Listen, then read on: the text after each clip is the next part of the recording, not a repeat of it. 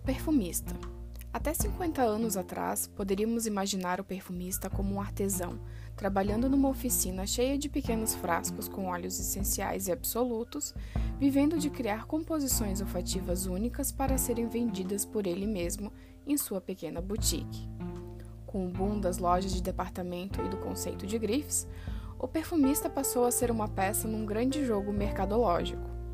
Se antes ele criava com total liberdade, agora passaria a processar encomendas para designers de roupas, joias e acessórios, que fazem pesquisas de mercado para detectar potenciais fragrâncias best-sellers.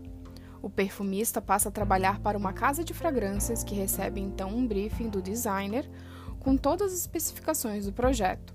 A partir daí, é que o perfumista coloca sua experiência e talento a serviço da demanda, traduzindo pesquisas e estratégias em criação. A produção em massa compartimentalizou o processo de confecção de um perfume, criando papéis como o do avaliador e do pesador. O avaliador é quem faz o meio de campo entre a grife e o consumidor, ou seja, é quem dá a palavra final no processo. O pesador é o assistente do perfumista que trabalha no laboratório e pesa as fórmulas, executando as variações que o perfumista solicitar de acordo com os dados coletados em pesquisas durante o processo criativo. Mesmo com a diluição de seu papel, o perfumista ainda assina todas as suas composições, tal como um pintor assina os seus quadros. Até o início do século XX, o perfume era território exclusivo das casas de fragrâncias como Coty e Guerlain. Surgiu então o estilista Paul Poiret, com a ideia de empregar um perfumista, liderando sobre a marca Parfum de Rosine a criação de 50 fragrâncias entre 1910 e 1925.